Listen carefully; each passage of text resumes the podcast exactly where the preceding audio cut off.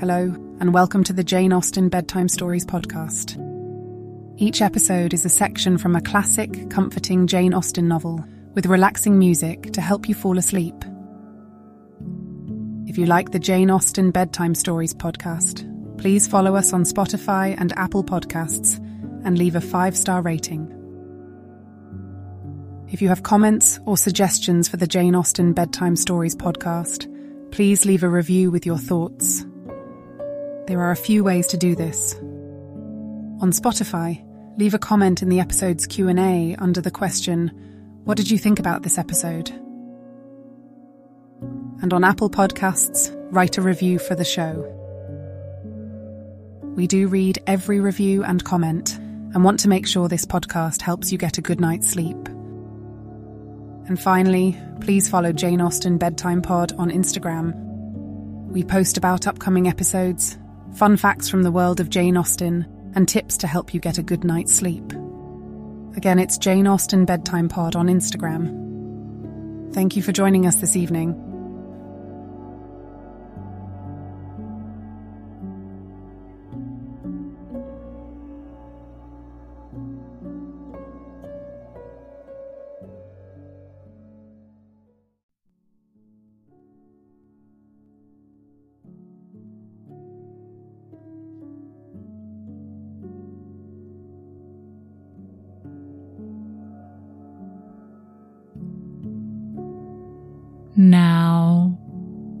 It's time to relax.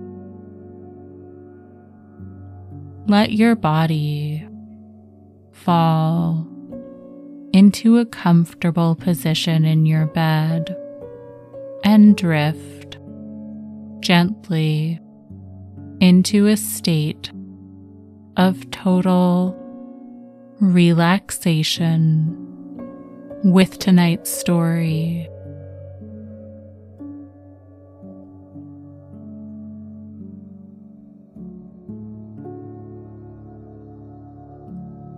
Pride and Prejudice, Chapter 36.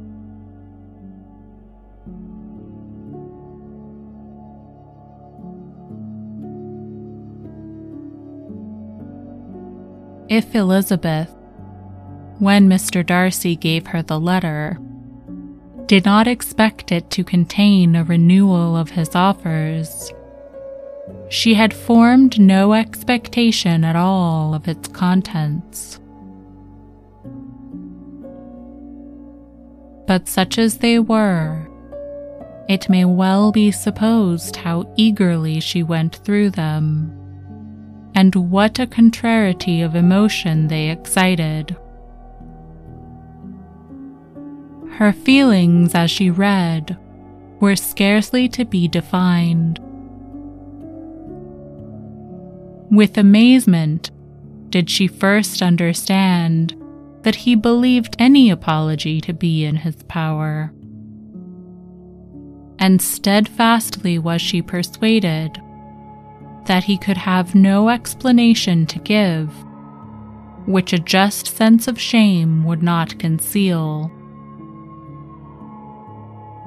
With a strong prejudice against everything he might say, she began his account of what had happened at Netherfield. She read with an eagerness which hardly left her power of comprehension and from impatience of knowing what the next sentence might bring, was incapable of attending to the sense of the one before her eyes.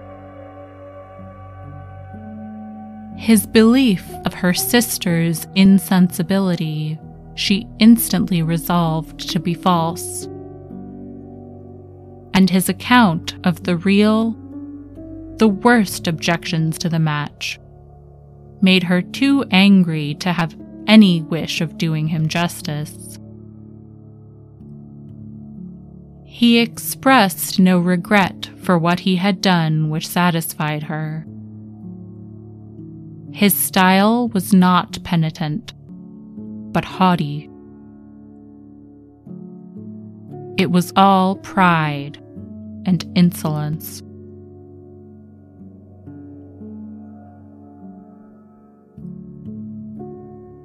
But when this subject was succeeded by his account of Mr. Wickham,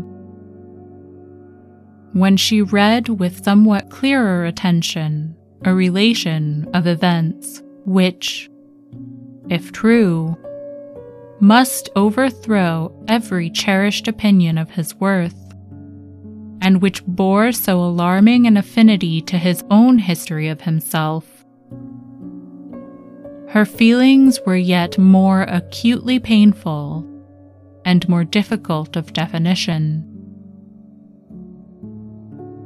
Astonishment, apprehension, and even horror oppressed her. She wished to discredit it entirely, repeatedly exclaiming, This must be false. This cannot be. This must be the grossest falsehood. And when she had gone through the whole letter, though scarcely knowing anything of the last page or two, put it hastily away, protesting that she would not regard it, that she would never look in it again.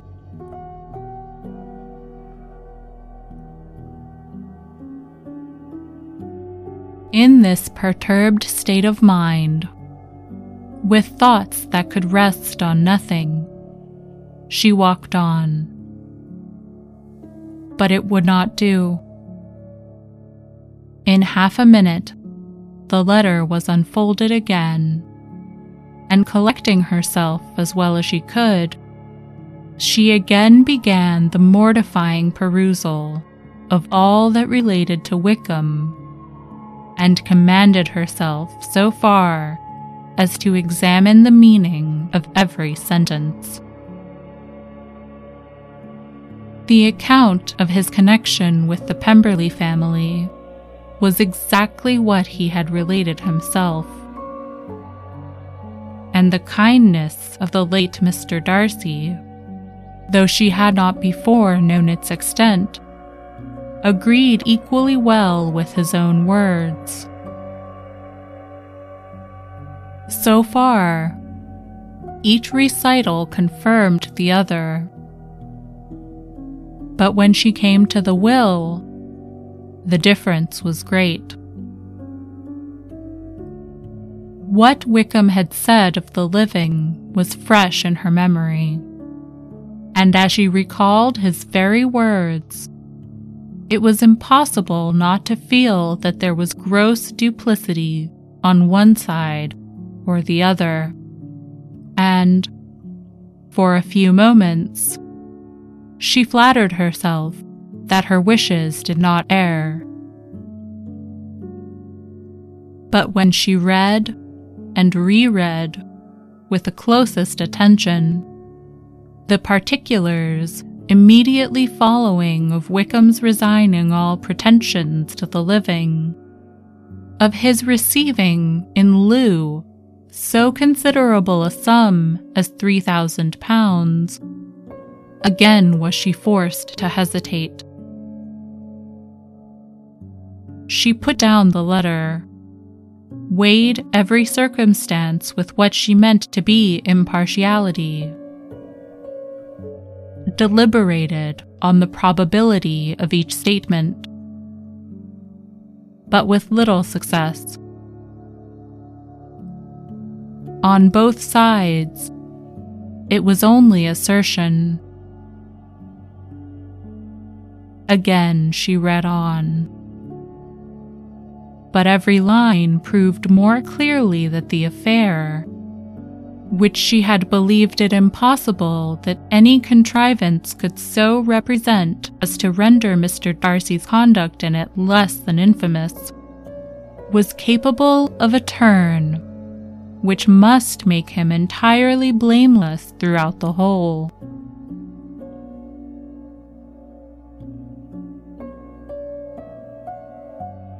the extravagance and general profligacy which he scrupled not to lay at Mr. Wickham's charge exceedingly shocked her. the more so as she could bring no proof of its injustice.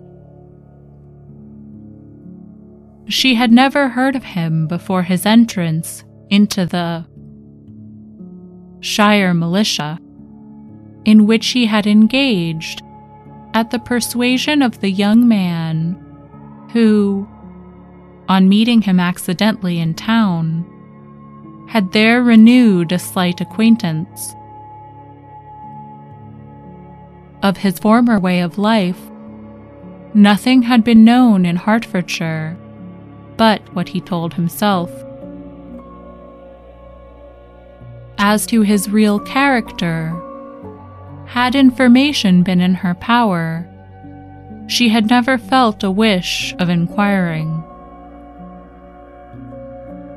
His countenance, voice, and manner had established him at once in the possession of every virtue. She tried to recollect some instance of goodness, some distinguished trait of integrity or benevolence that might rescue him from the attacks of Mr. Darcy.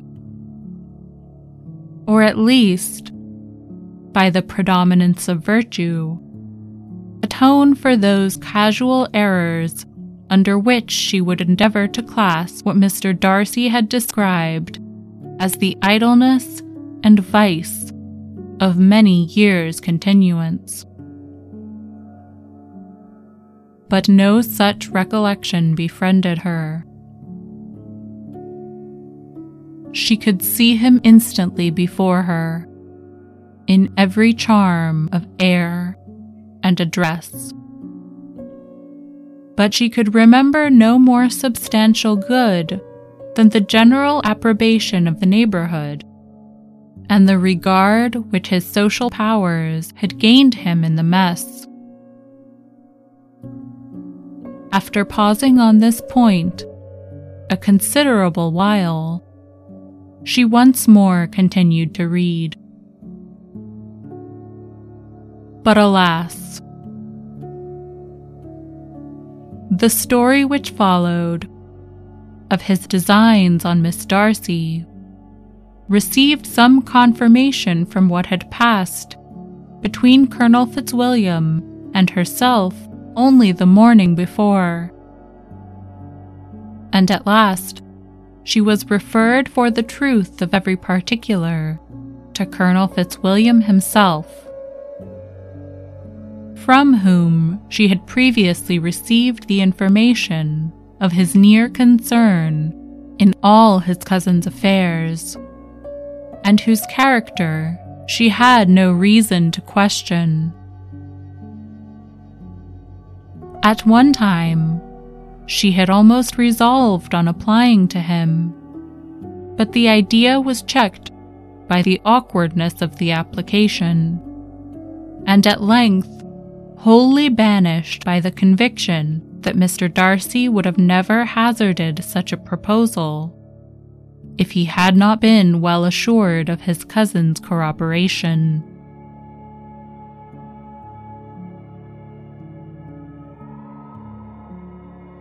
She perfectly remembered everything that had passed in conversation between Wickham and herself in their first evening Mr. Philips's many of his expressions were still fresh in her memory. She was now struck with the impropriety of such communications to a stranger, and wondered it had escaped her before. She saw the indelicacy of putting himself forward as he had done, and the inconsistency of his professions with his conduct. She remembered that he had boasted of having no fear of seeing Mr. Darcy, that Mr. Darcy might leave the country, but that he should stand his ground. Yet, he had avoided the Netherfield ball the very next week. She remembered also that, till the Netherfield family had quitted the country, he had told his story to no one but herself, but that after their removal, it had been everywhere discussed. That he then had no reserves, no scruples in sinking Mr. Darcy's character, though he had assured her that respect for the father would always prevent his exposing the son.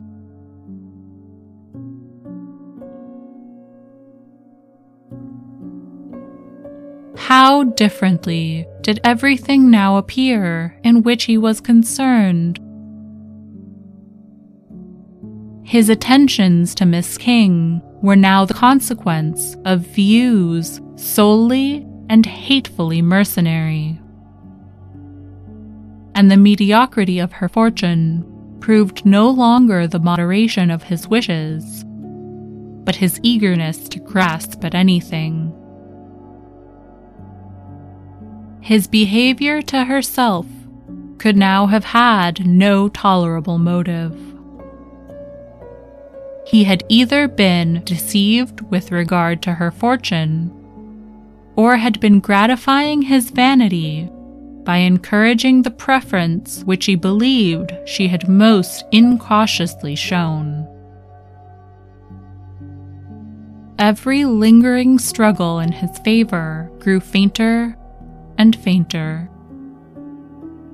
And, in farther justification of Mr. Darcy, she could not but allow that Mr. Bingley, when questioned by Jane, had long ago asserted his blamelessness in the affair. That proud and repulsive as were his manners, she had never, in the whole course of their acquaintance, an acquaintance which had latterly brought them much together, and given her a sort of intimacy with his ways, seen anything that betrayed him to be unprincipled or unjust. Anything that spoke him of irreligious or immoral habits. That among his own connections he was esteemed and valued. That even Wickham had allowed him merit as a brother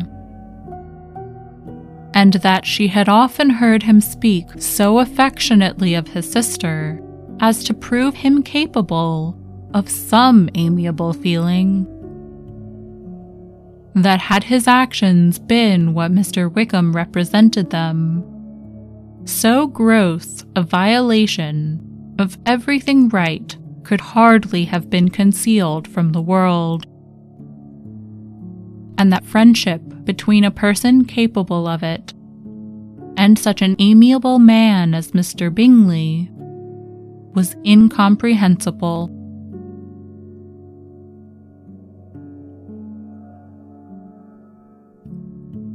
She grew absolutely ashamed of herself.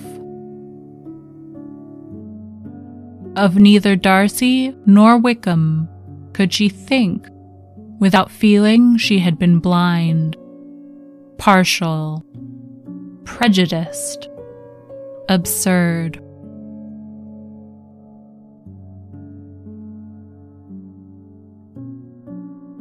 How despicably I have acted, she cried. I, who have prided myself on my discernment, I, who have valued myself on my abilities, who have often disdained the generous candor of my sister, and gratified my vanity in useless or blamable mistrust. How humiliating is this discovery! Yet, how just a humiliation! Had I been in love, I could not have been more wretchedly blind. But vanity, not love, has been my folly. Pleased with the preference of one and offended by the neglect of the other, on the very beginning of our acquaintance, I have courted prepossession and ignorance, and driven reason away where either were concerned. Till this moment, I never knew myself.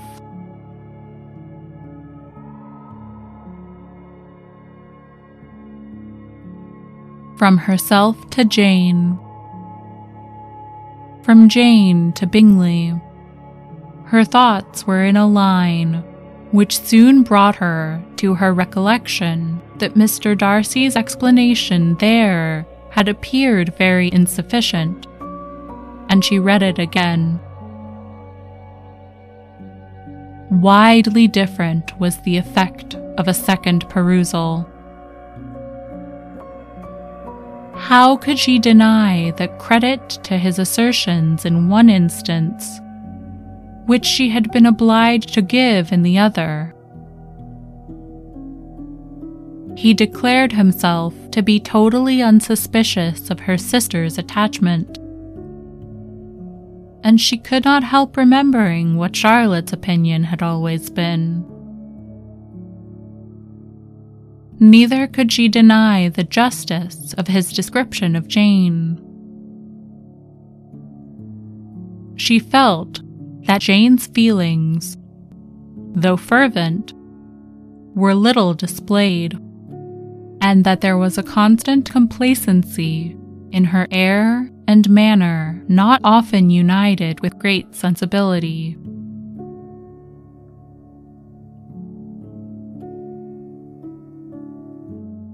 When she came to that part of the letter in which her family were mentioned in terms of such mortifying, yet merited reproach. Her sense of shame was severe. The justice of the charge struck her too forcibly for denial, and the circumstances to which he particularly alluded as having passed at the Netherfield ball and as confirming all his first disapprobation, could not have made a stronger impression on his mind than on hers.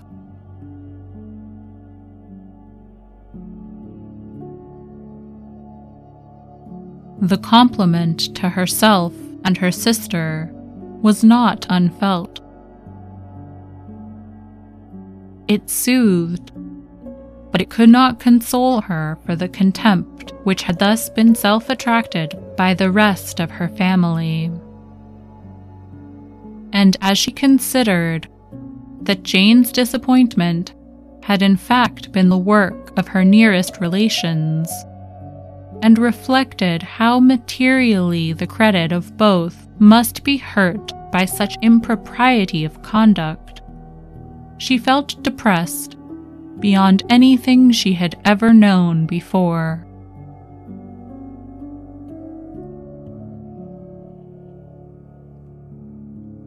After wandering along the lane for two hours, giving way to every variety of thought, reconsidering events, determining probabilities, and reconciling herself as well as she could to a change so sudden and so important. Fatigue and a recollection of her long absence made her at length return home. And she entered the house with the wish of appearing cheerful as usual, and the resolution of repressing such reflections as must make her unfit for conversation.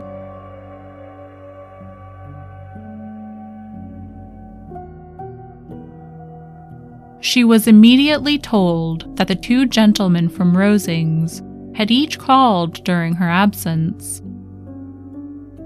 Mr. Darcy, only for a few minutes, to take leave.